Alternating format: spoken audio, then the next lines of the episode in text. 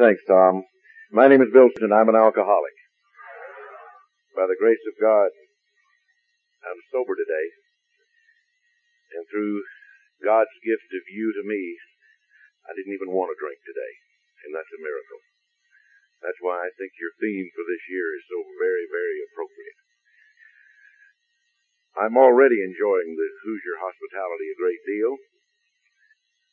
Tom and Sharon met me at the airport today and uh, took me out to a, a great lunch, and then brought me to the hotel, and I rested a little while, and then they took me to a uh, uh, a dinner. I ate enough for three people.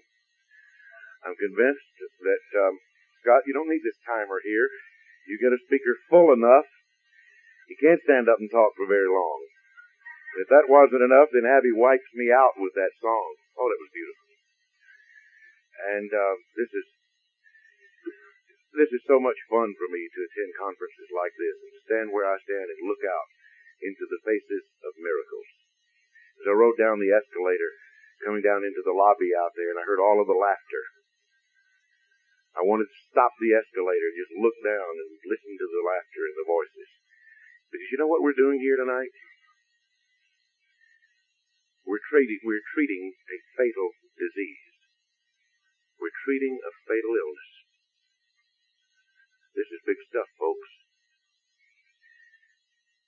Alcoholics Anonymous is the greatest thing that ever happened to me in my life. And I need to say up front to you once again that it is by the grace of a loving God that I am sober and at least halfway sane today, which is half more than I used to be. And I say that because the times during my story I get caught up in all of the things that happened. And I don't ever want you to forget that it is a gift of God to all of us. Um, when I first came to the doors of Alcoholics Anonymous, I kept hearing people talk about a thing called an alcoholic personality. And I didn't really understand what this was, and so I began asking people, what is an alcoholic personality? I got about a hundred different answers. None of them made any sense to me. Until one old timer came up one day and he said, son, I'm going to tell you a little story that's going to answer that question for you once and for all. And if you've heard that story uh, tonight, folks, uh, guess what? You're going to hear it again. It's the story of the little drunk who was walking along the beach one day, and he found half buried in the sand a bottle. And he picked it up and uncorked it in hopes of finding a few stray drops in the bottom. And instead, there is a puff of smoke, and an instant later, standing in front of him in the sand, is a fellow about nine feet tall, has a big turban on top of his head. Well, that little drunk rubbed his eyes and blinked. I mean, he'd had some bad DTs in his time, but he'd never seen anything like this. it spoke. It said, I am your genie. You have three wishes. What is your first wish? Well, that little drunk didn't have to think very long. He said, I want a bottle of bourbon that's never empty. Another instant, another puff of smoke and there sitting in front of him in the sand is a big jug, and he uncorks it and smells it. It's the good stuff. He tilts it up and takes a great big swig out of it and takes it down and looks at it, and it's still right to the top. He tilts it up and chugs at it for about ten seconds, and just to be sure, he takes it down again. It's still right to the top. The little fellow tilted that jug up and he guzzled away at it for about 45 seconds, most he'd had in a week and he took it down. It was still right to the top. The genie said, Is that all right? That's wonderful. He said, You have two more wishes. What would you like? He said, I want two more just like this one. That is an alcoholic personality. I never had to ask the question again.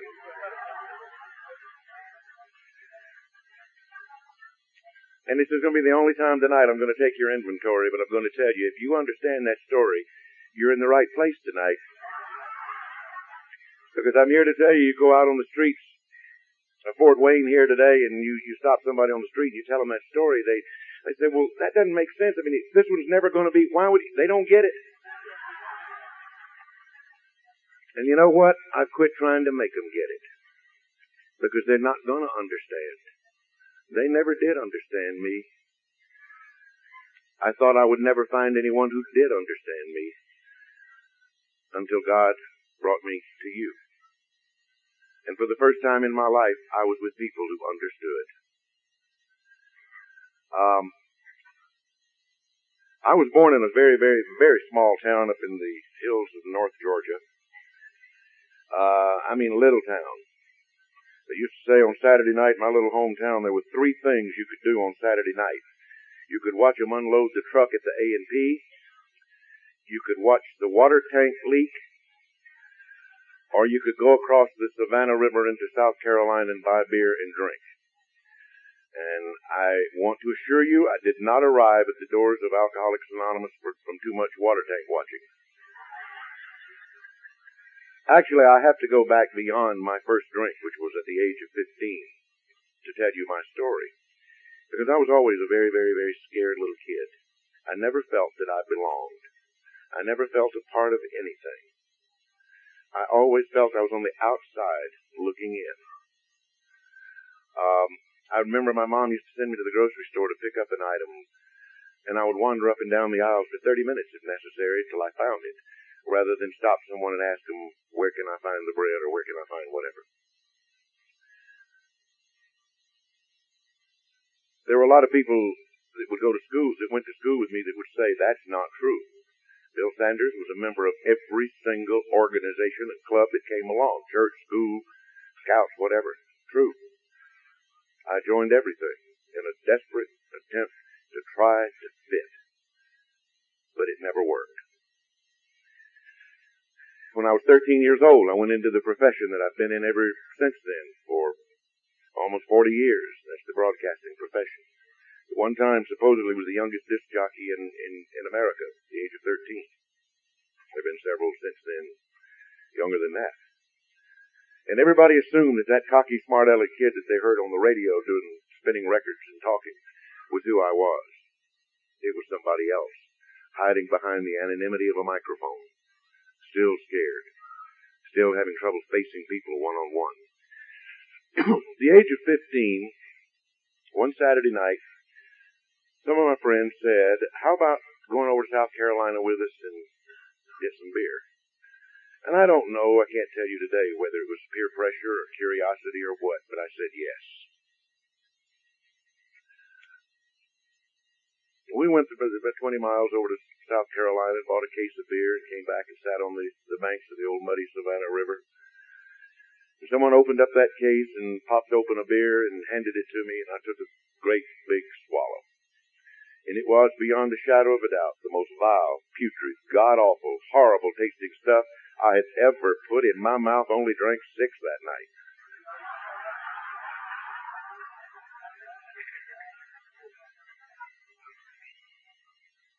It was terrible stuff. I kept, I swallowed it. I said, how in the world do people drink this?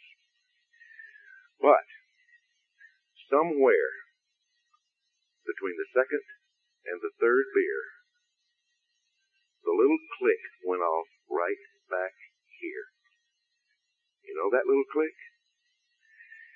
All of a sudden in that moment, little Billy Sanders wasn't afraid anymore.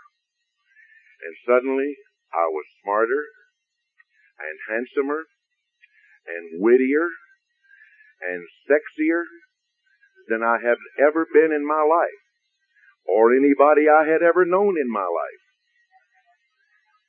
And I knew in that moment that I had found a friend for the rest of my life.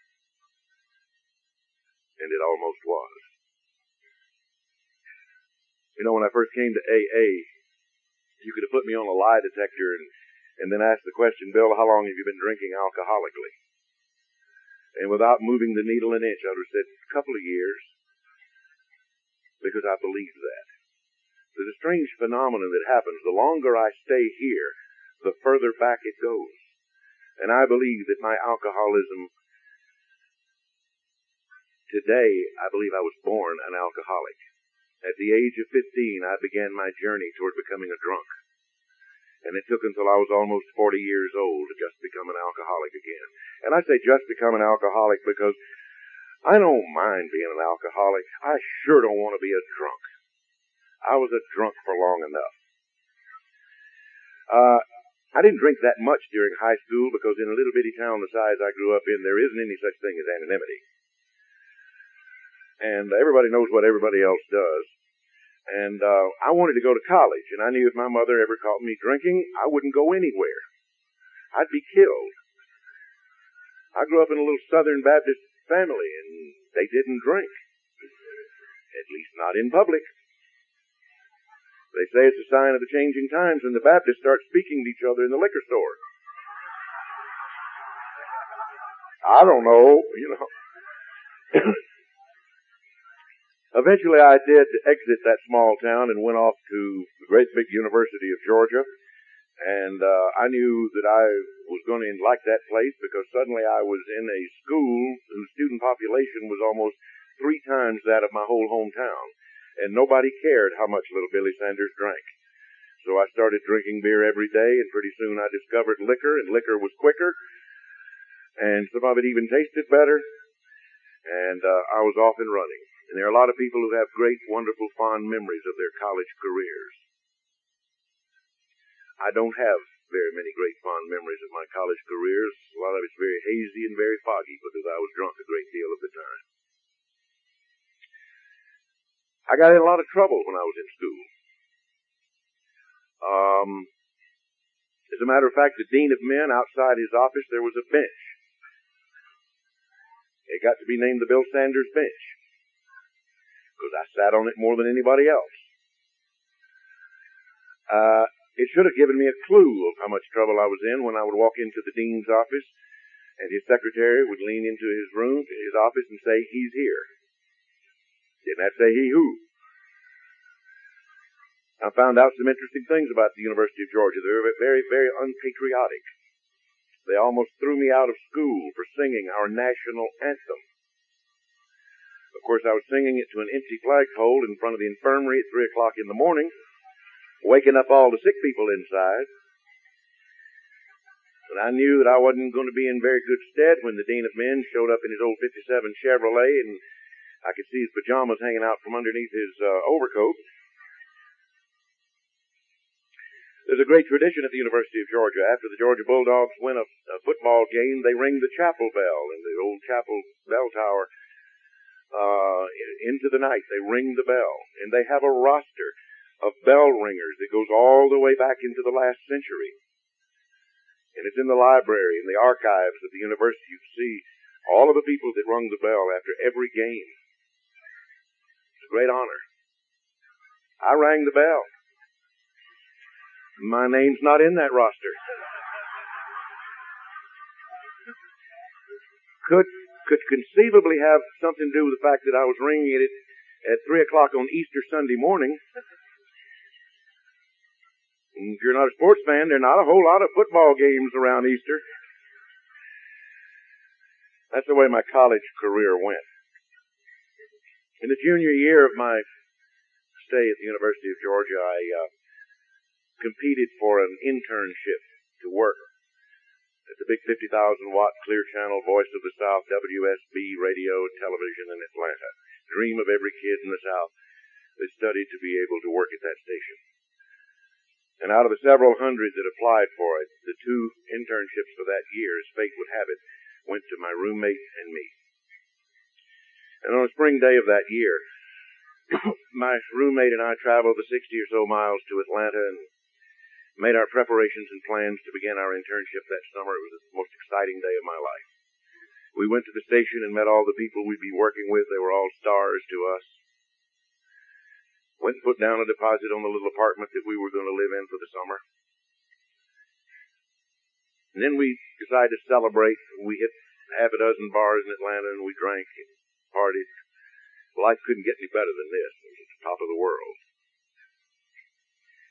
Then we took the car that we borrowed. Neither of us had a car. We borrowed a car from a friend, and we made the trip back to Athens and returned the car to the young man's apartment.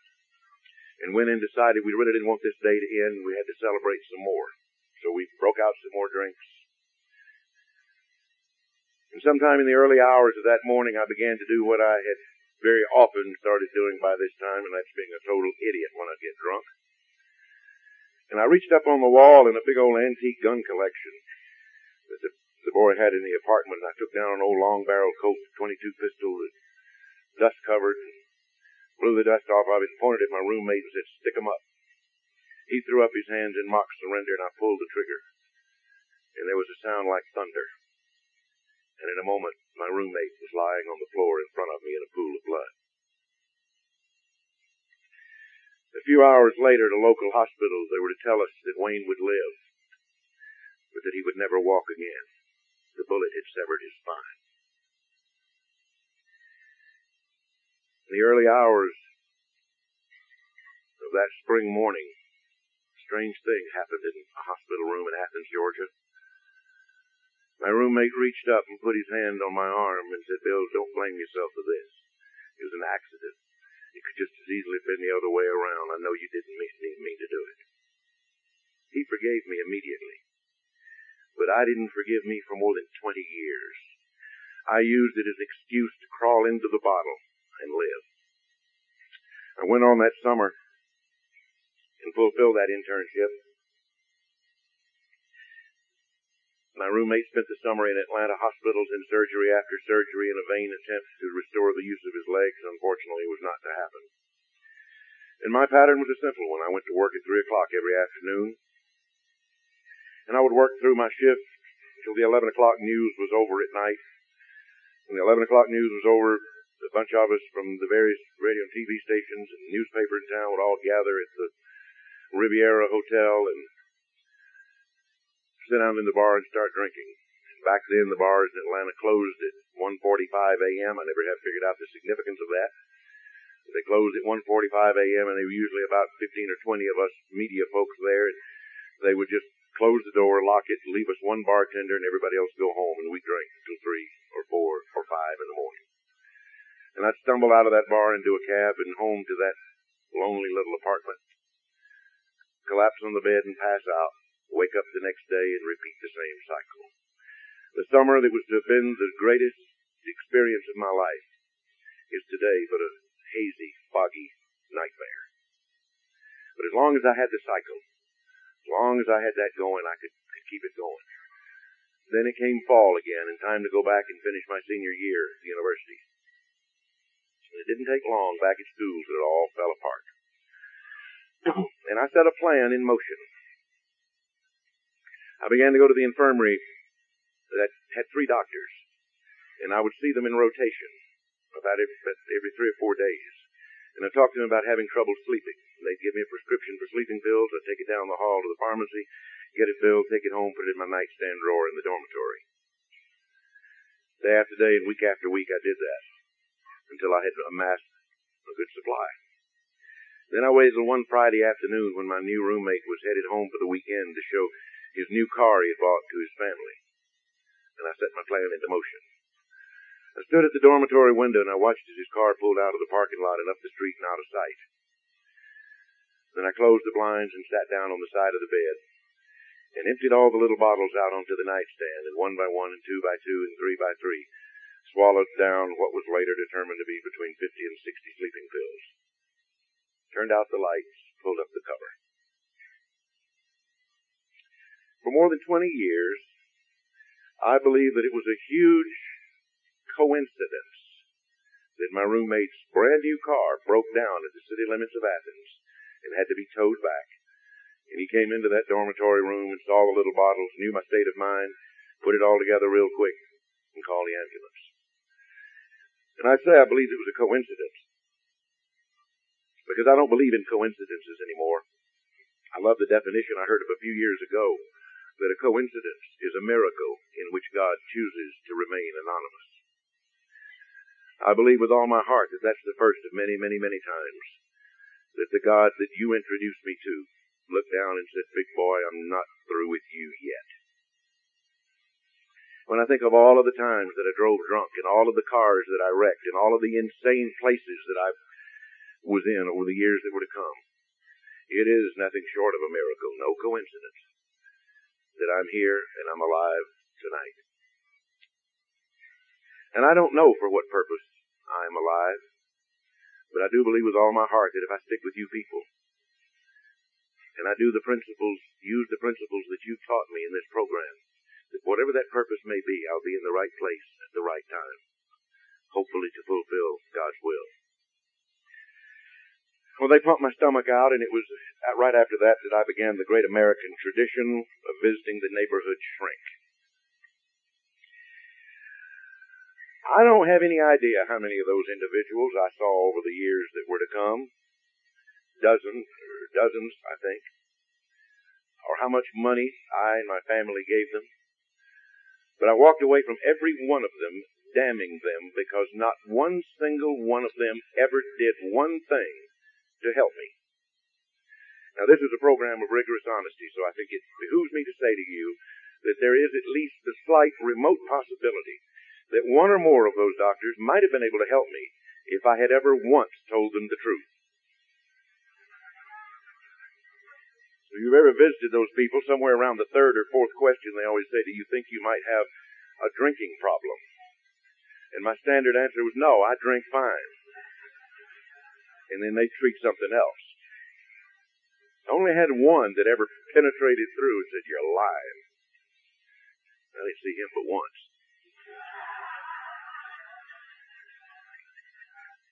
I eventually did exit the University of Georgia. I did it with a diploma in my hand. I have never been fully sure whether I earned it or if they just got tired of me hanging around. I'm not going to ask because I've gotten used to that diploma hanging around my house the last 30 years and I want to keep it. Uh, I ended up in another town in North Georgia working in a radio station. And I, I decided when I graduated from college that it's time I got serious and grew up and tried to be an adult. I was going to become a pillar of the community. I had my radio show every day, and everybody knew who I was, and so I joined the church, and I joined civic clubs, and I became a scout leader, and I joined a local fraternal organization that had one of the only bars in town. And guess which one ended up getting most of my attention? It wasn't the Boy Scouts. And it wasn't very long until I met a beautiful young girl, and I knew in an instant that I wanted that girl to be a part of my life. I also knew that I needed to clean up my act and cut down on my drinking if I was going to be a responsible boyfriend or fiance or whatever. Until I discovered to my delight I didn't have to do that at all because that woman liked to drink just as much as I did. We hit it off real good. And she became, in a few months, my first wife. And we had a pattern. We'd go to the get home from work every day about five or five thirty.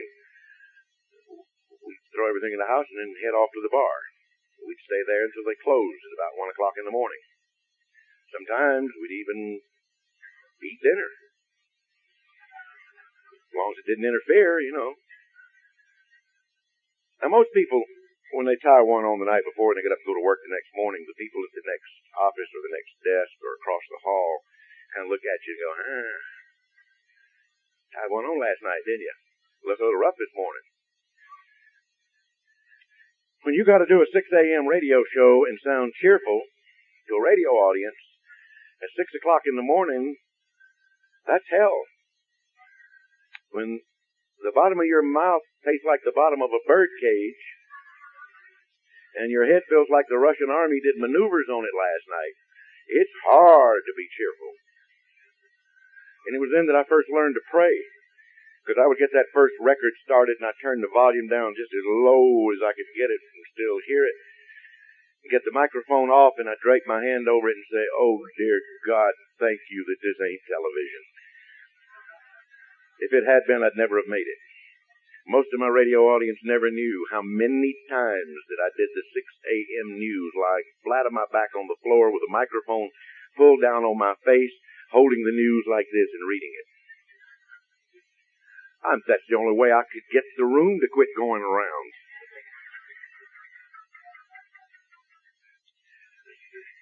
One day my wife came home and said, guess what? We're going to have a baby. We talked about it. We decided we both need to cut down on our drinking and put our lives together and, and, and learn how to be responsible parents when that child came. And we needed to quit going to the bar so much. And we did when that baby came. We did exactly that for about three weeks. And then we discovered the great American institution of the babysitter. And it was off to the bar again. I also know today that it, it was along about that time that was the beginning of the end of that marriage. Um, you know, I hear people talk about when they come into the program and they have marital problems and they say that they have problems communicating. Uh, I didn't relate to that at all because my wife and I communicated. You could ask our neighbors three doors down the street, and they tell you the Sanders communicate. They could even tell you what we were communicating about. And our communication sessions usually followed a particular pattern. I would hang in there with the absolute best of them until it became apparent that I was on the losing end of this discussion. And then I would grab my bottle, storm out the back door, slam it, peel out the driveway in my car, up the hill. I'm out of here. I don't have to stay here and listen to this crap. Over and over and over and over again that happened. One Sunday afternoon, we got ready to get into a discussion. And, uh, I had all my facts together then. I was ready. I had them lined up and numbered in my head. I could not lose this one. About ten minutes into it, I was losing.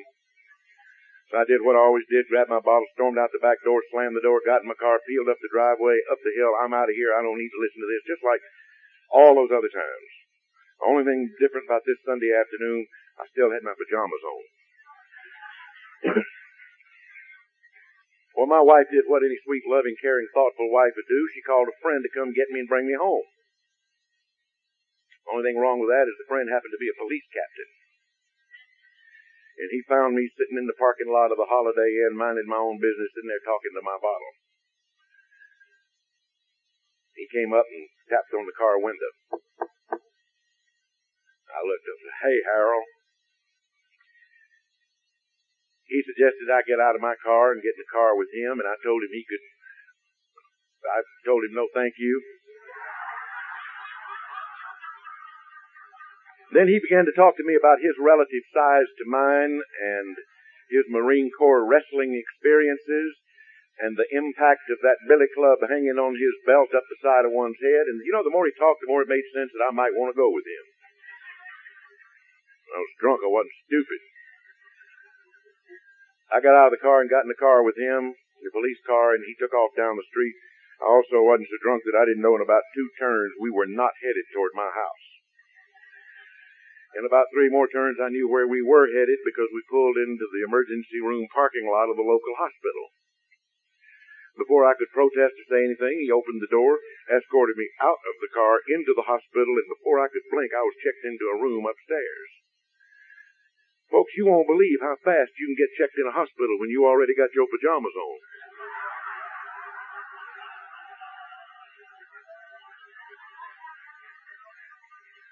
Most, most hospitals got a thing about drunks sitting in the lobbies with a bottle in their hand in their pajamas. So if you're ever worried about filling out all those insurance papers, just walk in. I never saw any papers.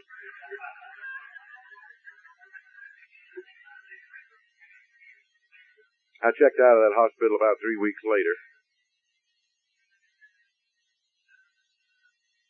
And within two hours, of the time I checked out, I was home, drunk. Didn't learn a thing. It was pretty soon after that that my wife and I took the uh, geographical cure and moved back to Atlanta, or to Atlanta for me, or back to Atlanta for me, to Atlanta for her. She always lived in that little hometown of hers. You know, if I had learned something then that I learned a few years ago from an old timer in the program, I could have saved myself a lot of moving. Because even when I moved to Atlanta, I've lived on every side of Atlanta. Moved all over the place. An old timer in the program a few years ago told me something I wish I'd known then. He said, you gotta learn sooner or later that no matter where I go, there I am. I never could outrun what I was trying to outrun. We moved to Atlanta and I got in part, uh, involved in a part of the broadcasting business that I've been in uh, since then. And, and part of my job involved a thing called public relations well, I, you know, I took the job, but I didn't even know what public relations was. little town where I came from, you didn't have relations in public. and and they had a thing uh, that I also had never heard of before, but I liked a whole lot. They had a little thing that they did in Atlanta called three martini lunches. Actually, I like five martini lunches better, but if you wanted to have three, that was your business. And I discovered another thing that they, that they had that I liked, uh, a thing called a happy hour. And that's where you go in and order one drink, and they set two drinks in front of you, sometimes three. I mean, really put them there. There was a lot of times I'd see two or three drinks sitting in front of me, but these were really there. It didn't take too long to discover that if I stretched the three martini or five martini lunch longer and I went to happy hour earlier, I could make the two meet and didn't even have to go back to work in the afternoon.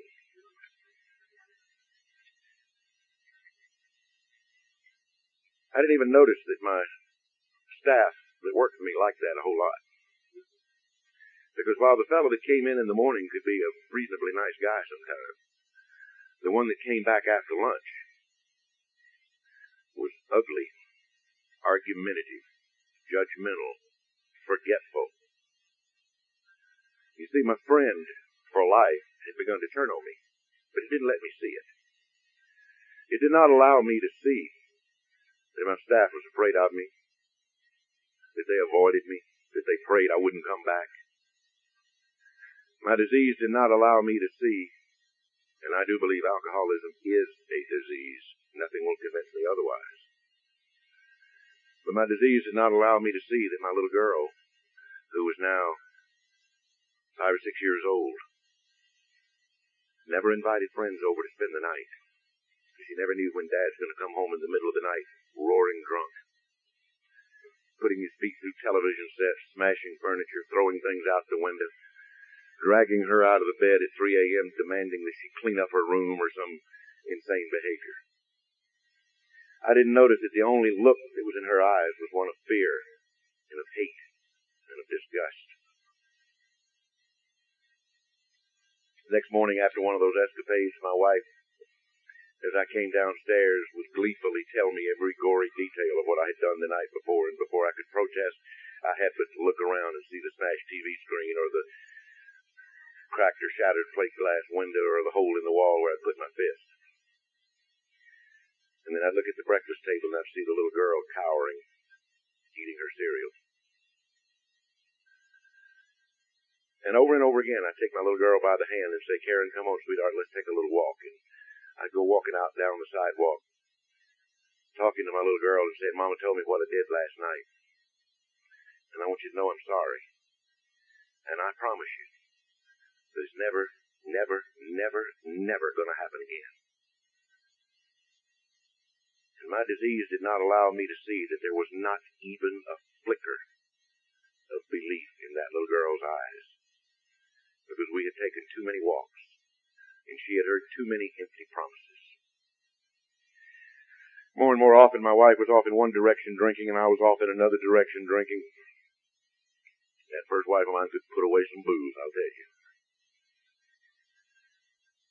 And all too often, that little girl would be at home alone, scared, on the phone, calling bars. Is my mommy there? Is my daddy there? And there would be the voice of the bartender saying, just a minute. Here, it's your kid. With a look of disgust. And I'd get on the phone, a little scared, trembling voice from the other end of the line would say, Daddy, come home. I'm scared. I'd say, Where's your mother? I don't know. Please, Daddy, come home. And my answer was, I'm going to have one more drink and then I'll be home. And you know the rest of the story. It never happened. Hours later, in the wee hours of the morning, I would stumble back in and open the bedroom door, and there, cowering in the corner, trembling, tears streaming down her face, was a little girl. Did I get a message from that? No. My disease did not allow me to. I began drinking fancy drinks at times in those happy hours and things because it was classy. You know, the crystal stemware with the ice and the olives bobbing around, and that's class. But I'm going to tell you something, folks. When you wake up at 3 o'clock in the morning or five o'clock in the morning, and the sun's just coming up. And you realize the view in front of your eyes is that you're lying on, on the ground in an Atlanta City park. And the view that you're looking at as you look up are the nostrils of a policeman's horse. Folks, there's not much classy about that. And there's no class when you're splayed spread eagle over the trunk of a police car and frisked and cuffed and hauled away. When you try to make a 78 Oldsmobile climb a steel post anchored in concrete, doesn't work.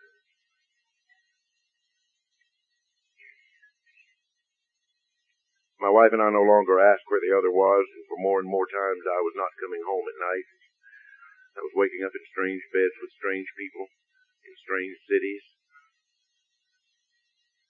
And I began that game of opening the nightstand drawer and pulling out a phone book to figure out what town I was in. End of one of my four or five day binges of trying to piece together uh, credit card receipts figure out what order, where had I been, and how did I get there. And that is, as long as I had credit cards, by the time I came in this program, I couldn't even get a gasoline card. Credit destroyed along with everything else. And as I said, I know my wife no longer asked where I was when I'd come home after three days, and I didn't ask where she was going when she get me gone, and I wouldn't see her till five o'clock in the morning. And one night she left the house, and she uh, was gone about three hours, and when she left, I was sitting in my recliner chair, minding my own business, drinking out of my bottle. No fancy stemware, just right out of the bottle. And she left, came back in the house, stood in front of me, looked down at me. I'm still lying in my chair, drinking my bottle and watching the test pattern on TV. And she said, guess where I've been? And I said, who gives, who, who cares? Well, she did something really weird. She didn't say a word. She just flipped a white poker chip into my lap. And I looked down at it, and I looked back at her, and I looked back at it, and I looked back at her, and I said, I don't know where you've been, but if that's all you won, you had a lousy night.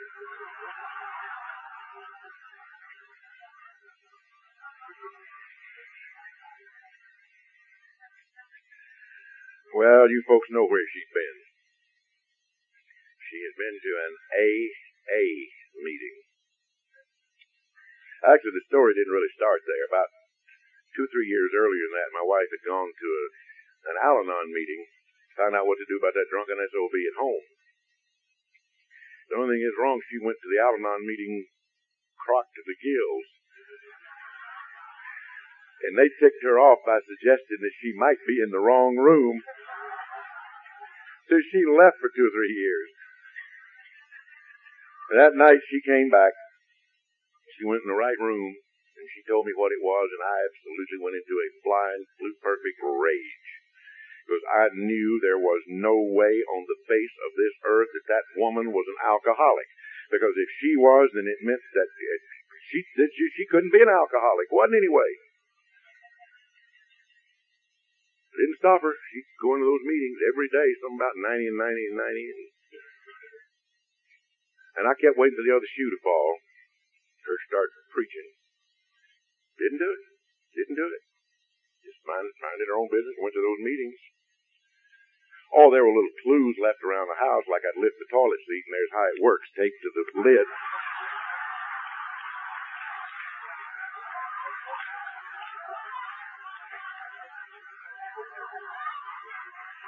Those nights when I'd come home and go to bed, I'd shove my arm under the pillow like she knew I always did. That's the way I slept.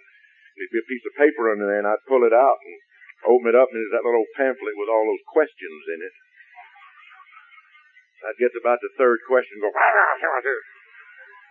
leaders crap. She just kept going to meetings. Things start changing. All of a sudden, she wasn't communicating like she used to. I mean, I'd get all my facts together, write them down on index cards, and be ready for a rip-roaring one. She'd go, eh, I don't need this, and turn around and walk off. You folks were getting to her. Well, I knew sooner or later it was going to happen. I, I told you I was waiting for the other shoe to fall. One day she did come home and she said, I'm going to pick up a 90 day chip tonight and I'd like for you. I said, uh-uh, no. So I said, yeah, or no, and she said yes, and she begged, and then there's some tears, and finally I said, okay, I'll make you a deal. I was good at deals. Made them with God, made them with everybody. So I make a deal. I'll go in my own car. Because see, sometimes she'd be gone to those meetings for three hours. And I'd say, how long is the meeting? An hour. You're gone three. Well, I went after, afterwards went to Coco's and had coffee. I didn't buy that. I didn't care where she was going. I just knew I wasn't going. So I said, okay, where are we going? He said, we're going to a place called 8111 Club. Said, okay. She said, follow me. We started out down Roswell Road to 8111 Roswell Road, and she turned up the driveway, and I followed her, and I thought, oh, doggone. Because it was ironic. I had passed that house. It was a little house sitting up on the hill in the trees that had been converted into an AA meeting place. And I had passed that house every day, going home back and forth to the bar and back and forth to work. And every night when I'd come by that place, I used to, every time I'd go by, I'd say, yeah, I really ought to get to know the fellow that lives there. He obviously has a party every night. Well, that night old Bill went to the party. Walked into that meeting room, it seated about 50 or 60 people. And right at the back of the room, there was a sliding glass door, and I walked in that door. There was a post kind of in the back, and I slid down a chair behind that post. For the next hour, I witnessed the weirdest bunch of people I had ever seen in my life. They read all that stuff at the opening of the meeting, and then some guy raised his hand and right out loud told people he was an alcoholic. And then said he'd gotten three DUIs. Driving on the I don't know if they're DWIs or DUIs. Drunk. You know what I'm talking about. Everybody in the room cracked up.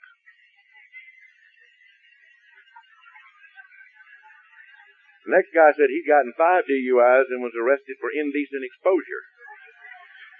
They came unglued.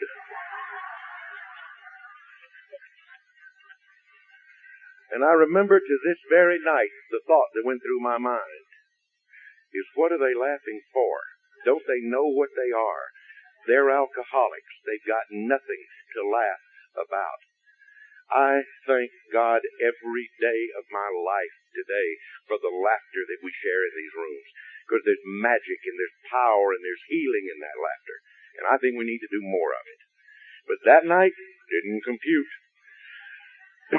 it went on and on and on and finally everybody stood up and, and um, they did that chip stuff and uh, uh, I got ready to start for the door, and somebody grabbed me by the hand from both sides, and they said the only thing that was familiar to me that whole hour, and that was the Lord's Prayer. And I went out that door and headed across that parking lot, headed for my car to get out of this loony bin. And I got about halfway across the parking lot, and something grabbed me by the shoulder that felt like a steel vice. Spun me around, and I found myself looking up into the face of a man that was seven foot eleven. I know today he's only six six, but that night he looked a whole lot taller. And I had remembered this guy from the meeting. Of course, you know, I'd had me a few drinks before I went to that meeting. I wasn't going to go in there with But I remembered him because he was different. Everybody else in the room had said, my name is Joe and I'm an alcoholic. My name's Tom. I'm an alcoholic. My name is Sue. I'm an alcoholic. This guy was different. He started off by introducing himself and saying, my name's Floyd and I'm a grateful hillbilly drunk. Give me a break.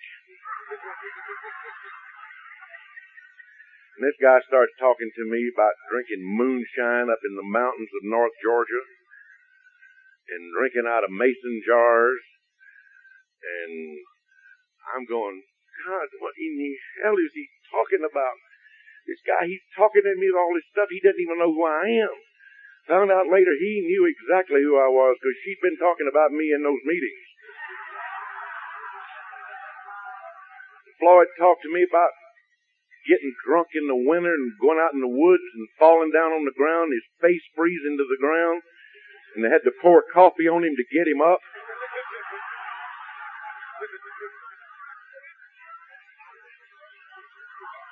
People come out to the meeting and get in their cars and leaving, and Floyd's doing that.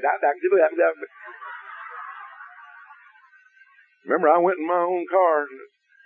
My wife comes out, goes by, gets in her car and leaves. And it's me and Floyd.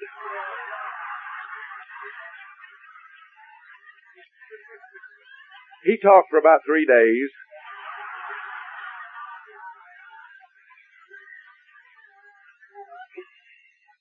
Seemed like it. I finally got away from him, got in my car, I went home, walked in the house, my wife started to say something. I said, don't open your mouth. I went to the cabinet and got one of those iced tea glasses about that tall, threw three ice cubes in it, filled it up with scotch, and I said, when, when I get through with this, then we'll talk. Course, time I got through with that, I couldn't talk, but the next day I explained it. Don't you ever, ever, ever try to get me to go to one of those stupid, crazy nut house meetings again. And she didn't. And there were more arrests. There was more waking up in strange places with strange people. And there were more wa- morning walks with my little girl. And in general, my life continued to fall apart. Friends had abandoned me.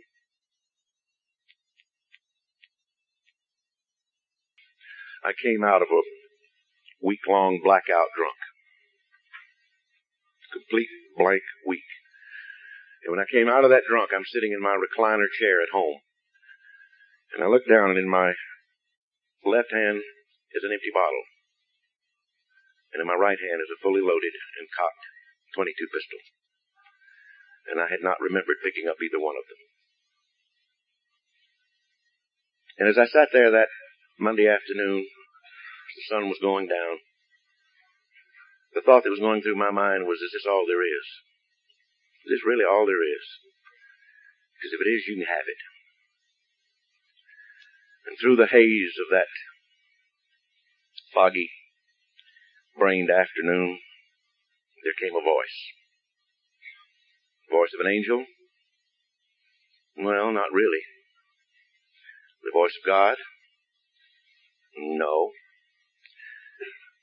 It was the voice of a beautiful, wonderful, strapping hillbilly drunk named Floyd. And through the fog of that afternoon, I remembered one thing Floyd had said. One line penetrated. And it was simply this. When I came to the doors of Alcoholics Anonymous, I expected God to open up the gates of heaven and let me in. He didn't. But he opened the gates of hell and let me out. If where I was that Monday afternoon can be any closer to hell on this earth, I hope I never know what it is. I got up out of my chair and I went into the bathroom and I cleaned myself up as well as I could. and I got in my car and I drove the few miles back to the little 8111 club and up the driveway and in the sliding glass door and sat down behind the post. And folks, don't ever, don't ever let anybody tell you that our God doesn't have a sense of humor. Because as I peeked around the post at the front of the room, sitting there chairing the meeting, sat my wife. She didn't see me till the end of the meeting. I don't remember a lot that was said in that meeting that night. But at the end of the meeting, a man stood up and he explained these chips. And he said the white chip was a chip of surrender. And I got up from that chair and I took the longest walk I've ever taken in my life to the front of that room. And that man pressed a white poker chip into a trembling, sweating palm. And I closed my hand around it and walked back to my seat and sat down. I choose from the bottom of my heart to believe that an old Bill Sanders walked to the front of that room that night and died and that a new one walked away. Because by the grace of God and God's gift of you to me, I've not found it necessary to take a drink since that night. And I thank God every day of my life for that. And I say a new Bill Sanders walked away because I don't believe it when we say we have a new chance at life. I think we have a new life. Living life like we never have before. In those early days, I was like most alcoholics, trembling, scared. I detoxed in that little meeting room, meeting house in the hottest summer that Georgia had had in many years. About 95 and 100 degrees with no air conditioning in that room, and I was convinced I knew how they sobered you up in that place. They sweated it out of you. I'd walk out of that meeting with vodka and scotch coming out of every pore in my body. told me very early that I needed to get a sponsor. I thought that was kind of weird because I was in the radio business. The sponsors, I had a lot of sponsors in my radio shows. They explained what kind of sponsor it was, and I decided I was going to do that scientifically. I've been to college, you know. I looked around, decided what I was going to do was find me a sponsor that was the sweetest, kindest, roly-poliest old granddaddy I could find. One that I knew would pat me on the head every day and said, you're working this program better than anybody I've ever seen in my life. Mm-hmm. Didn't take me too long and I found him. He was roly-polier than I am. Snow white hair, kind, sweet face. And I asked a man by the name of Doc Crandall to be my sponsor. Biggest mistake I ever made in my life. In the years that that man was my sponsor, I don't remember him telling me one damn thing I wanted to hear. But he told me an awful lot that I needed to hear. I knew I was in trouble that first day. He said, fine, I'll be glad to be. We'll sponsor each other. Now, let's lay the ground rules. First thing you do every morning when you get out of bed is you roll out of bed on your knees. And you ask your God to keep you sober today. And the last thing you do before you go to bed is you get back down there and you say, thank you. I said, well, Doc, I grew up going to church, and I'm, you know, I've been hearing these last few weeks around here about this prayer stuff. I know it's part, part of this program, but I got to real be honest with you. I'm not big on this knee business. I'm not real comfortable with that. He said, I didn't say a damn thing about you being comfortable.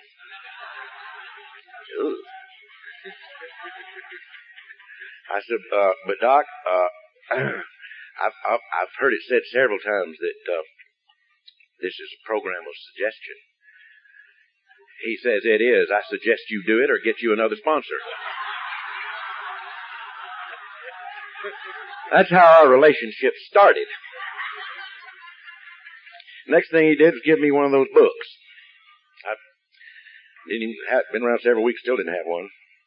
So he gave me a big book he said, I want you to take this home and I want you to read the first five chapters of that book and the prefaces and the doctor's opinion and all that the first five chapters, and then when you get through reading it and studying it for a few weeks, you come back and we sit down and we're going to talk about how you can make that work in your life. And I said, all right, I can get into that. So I stopped by the office supply place and I got me a couple of legal pads and I got me some sharp pencils and some highlighters. And I went home and I cleaned off my desk and I spread all that out and I went to work. I opened that book up and away I went. I was highlighting and underlining. I struck through the steps that didn't have anything to do with me and I, I, uh, I, I made notes in the margins of stuff y'all hadn't thought of to put in that book that I did. Made about a half a pad, legal pad full of notes and then called Doc up about three weeks later and I said, I'm ready to talk. He said, hot dog, come on over. I went over to his house and laid all that stuff out on the coffee table and flipped open that book.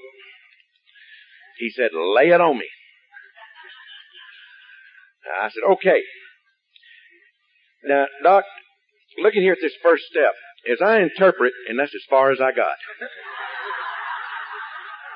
He said, boy, that step don't need your interpreting. It needs your doing. I said, yeah, yeah, I, I, I know, Doc, but, but, but, but, but, but what, what I think it means is, he said, Bill, look closely. You'll notice they wrote it in English. It says what it means. So if you look even closer, you'll see they put little numbers by it so smart college boys like you can follow along. He was tough. That's the way I began my journey through the steps, kicking, screaming, arguing. He gave me no slack. One of my favorite traps. I fell right into it.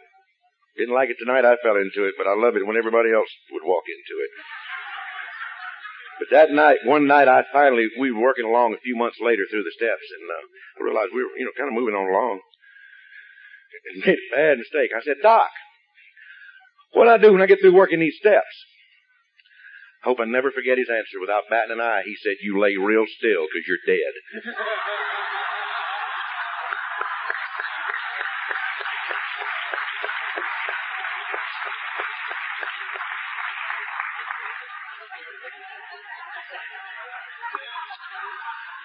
in those early days,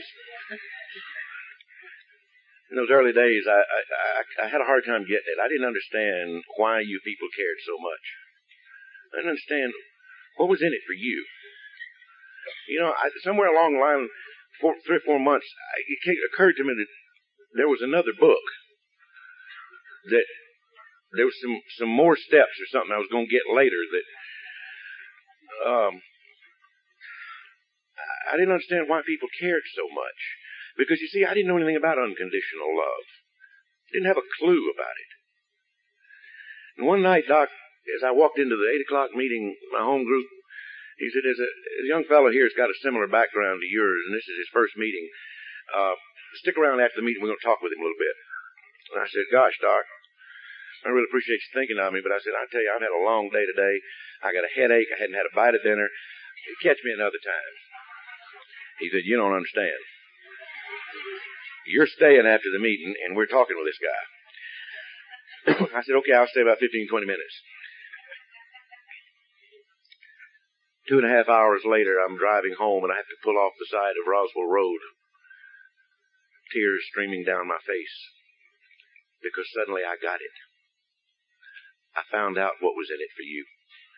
Because in those moments, this self-centered, egotistical alcoholic had gotten out of himself and cared more about somebody else. Oh, what a feeling. I went home and I grabbed the phone and I called Doc. He'd had time to get home and I said, Doc, that's, this is the greatest feeling. You know, the, there are people in jails and in their hospitals and we can go down. He said, he, he started talking about easy does it then, you know.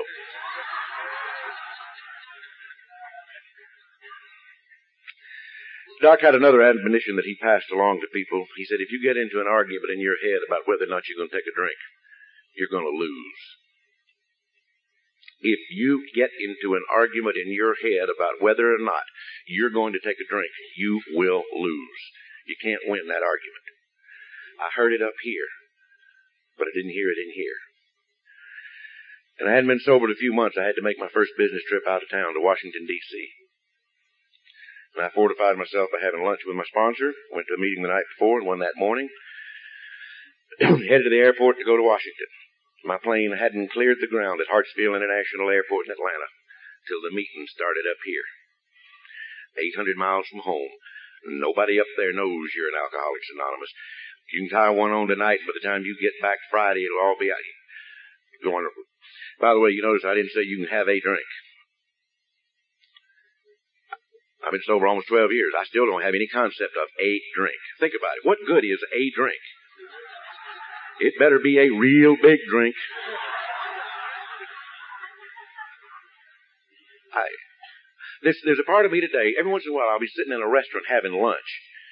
And some guy, you know, a couple of guys will come in and sit down at the table, set their briefcases down and they'll order a martini and they bring it. And I'm just glancing over every once in a while watching. They order lunch. They bring the lunch. They eat the lunch taking a few sips out of the martini.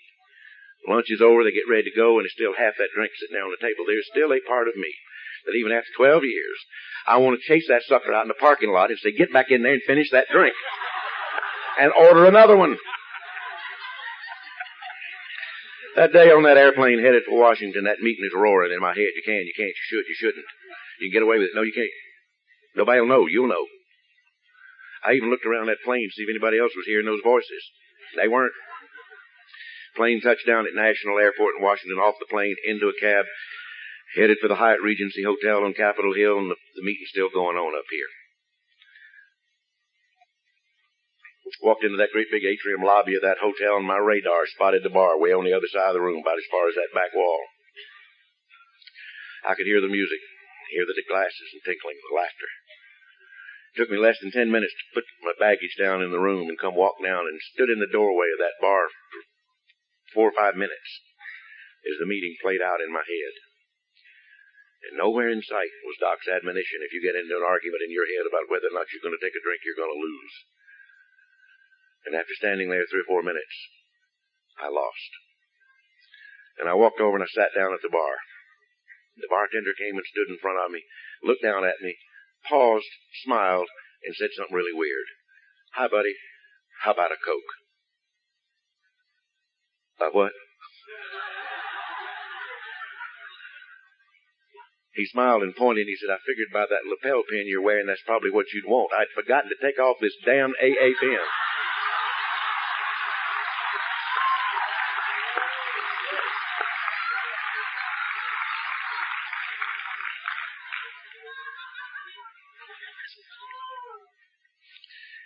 He poured a Coke, walked down to the other end of the bar, served three or four people, came back, stood in front of me again. I'm still sitting there staring at that Coke.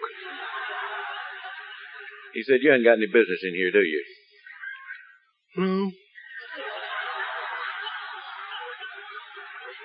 He said, where you belong is three blocks down the street upstairs over the furniture store. Get the hell out of here. There's a meeting in 15 minutes. I went to that meeting that night, and I did two other things. I walked back into a bar in the Hyatt Regency Hotel on Capitol Hill in Washington, D.C., and I thanked an angel in the disguise of a bartender. And he smiled and said, You're no, no real danger tonight. He said, When I saw you standing in the doorway for so long over there, I thought you were looking for somebody. But when you sat down and I saw that pen, and I saw the look on your face, I knew what you were doing. There's no way in hell you were getting a drink out of me. And the other thing I did that night is I got down on my knees beside a bed in a hotel in our nation's capital. And I said, God, if you've gone to this much trouble to keep me sober tonight, I will never test you again. And I haven't. I don't go to bars. I've got no business in bars. I don't belong in bars. I belong with you people. In all those years that I sat in those bars for thousands of hours, I never had one single bartender say, you keep coming back and it'll get better. Think about it.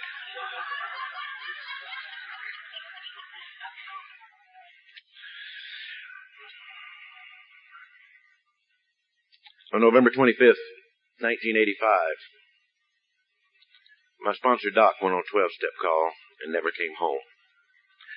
As he and another alcoholic struggled to take a shotgun away from a suicidal young man that Doc had been working with for several years to try to help him get sober, the shotgun went off and Doc caught it full in the stomach and died on his way to the hospital.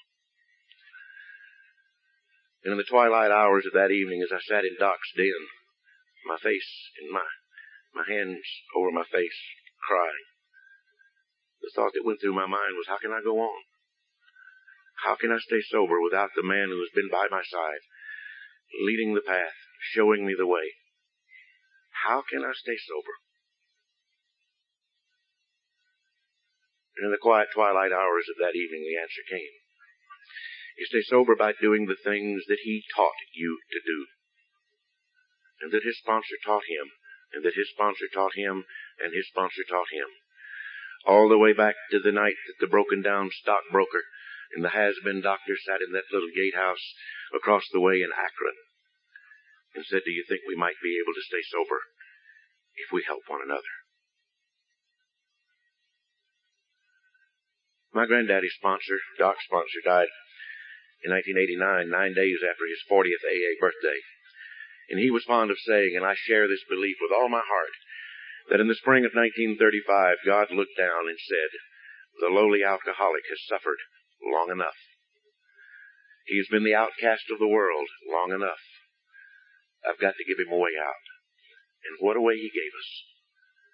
He could have decreed that we be shut away, as many of us should have been, behind bars, away from society, punished, drugged, But look at what he gave us. He gave us each other in more laughter, in more love, in more joy than most of us had ever known in our lives, more than most of us had ever dreamed of. And then he topped it off with a loving relationship with him that few people on this earth will ever know. I believe we're the luckiest people on the face of the earth. In the days and weeks that were followed, I found out what Doc meant when he said, I get more out of this sponsorship thing than you do. Because the greatest bunch of young sponsorees in the world gathered around me. They took me to meetings when I didn't want to go. They made me share when I didn't want to share. They knocked on my door when I wanted to hide. And they loved me and cared for me until I could walk again and I love them so much for it. I'm nearing the end, but I have to tell you that this is not only a program, I mean a story of sobriety, It's also a love story. I referred to that woman that I married back in 1966 as my first wife. Because you see, I'm not married to the same woman anymore. And thank God she's not married to the same man anymore either. They're the same bodies, but we're not the same people. And in December 30th of 1982, on the day that she and I were to sign the final decree of divorce papers, instead we stood before the same minister who had married us 16 years earlier. And we renewed our vows and we started all over again. And it's been fantastic. It's been like a 12 year honeymoon. And I love that woman with all my heart and with all my soul. Oh, we still communicate every once in a while. But making up's a lot more fun than it used to be.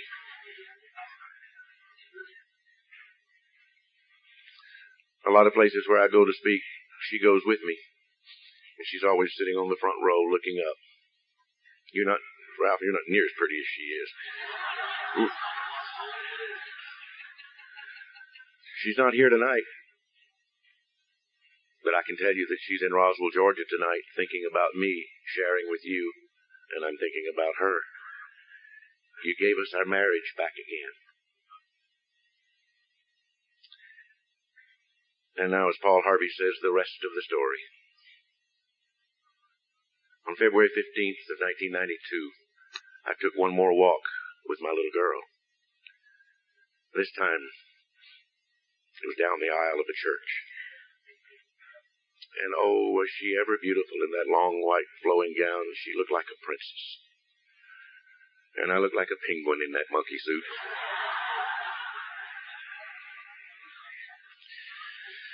And I cried all the way down the aisle. And then I stood at the altar. And I placed my little girl's hand into another man's hands. And she and that young man turned and faced the same minister who had married her mother and me 25 years earlier. And the same minister who had renewed our vows 10 years before and began their life together. I have a wonderful son-in-law.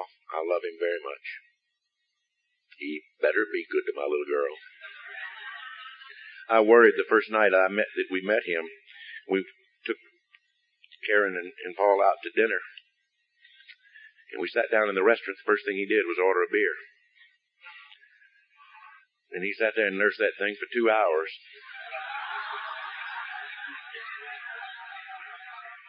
And I said, son, you ain't never gonna make it in my little club drinking like that. And he won't. I cried all the way through that service, but that's really not when the greatest tears were to come. The greatest tears were to come at the reception that would follow. You see, a couple of weeks earlier, my daughter said, Dad, I want to have the first dance with Paul, but I want to have the second dance with you. And I said, Oh me, well, um, okay. Uh, but you better tell me what the music is so your mom and I can practice. Because you see, back when I was drinking, I drank, I, I danced a lot like Fred Astaire and John Travolta put together. I don't dance that good anymore. And she said, "No, I'm not going to tell you what it is." I said, "Okay." And I stood along with several hundred other people beside the dance floor, and I watched as my beautiful young princess and the handsome young prince danced out onto the dance floor to their song and held each other in their arms. And then the song ended. And she came and stood in front of me and she reached out her hands. As we moved out onto the dance floor, the music began. And the words of the song were, Did you ever know that you're my hero? And everything I'd like to be. I can fly higher than an eagle. You are the wind beneath my wings. Oh God, what a miracle had been worked in the lives of this family. A family wrecked, destroyed, ripped apart by alcoholism. And day by day, hour by hour, prayer by prayer, and step by step, you and God put it back together. And as I danced, I looked into that little girl's eyes. I call her a little girl. She's 25 years old. She's my little girl. I looked into her eyes and I didn't see love, hate, and fear anymore. I saw love, laughter, and respect.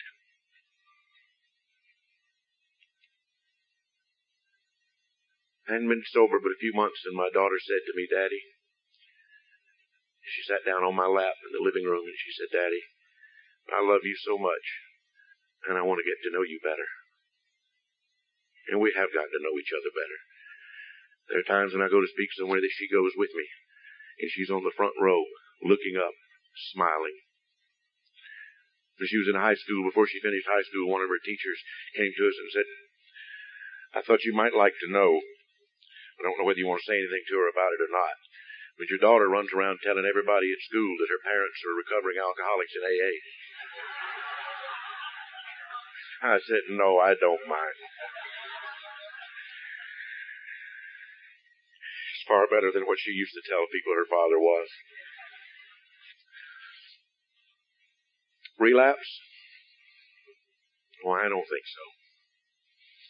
I happen to believe be one of those that believes they are not necessary.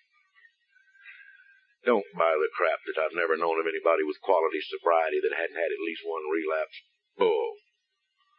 I don't buy it. I don't get me wrong. I'm thankful for people who do relapse and come back and make it back. Because every time I get a crazy thought in my head about having a drink, some poor soul comes stumbling back into the meeting and said, "Oh God, does it get worse?" and I'm grateful for that. In closing, I would say to you tonight, is it any wonder that my message to you would be, did you ever know that you, you are my heroes, and you are everything I want to be? And together, I believe together we can all soar like eagles, because He is the wind beneath our wings. Thank you for having me. God bless you and good night.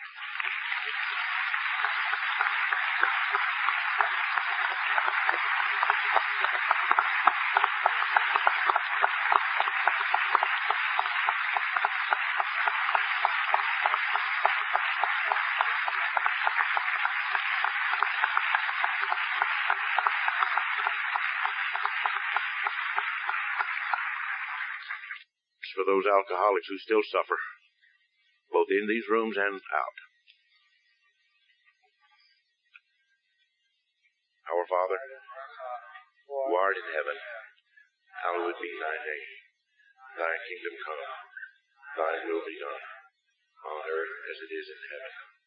Give us this day our daily bread, and forgive us our trespasses, as we forgive those who trespass against us and lead us not into temptation, but deliver us from evil. For thine is the kingdom, the power, and the glory. Amen. Keep coming back. Works.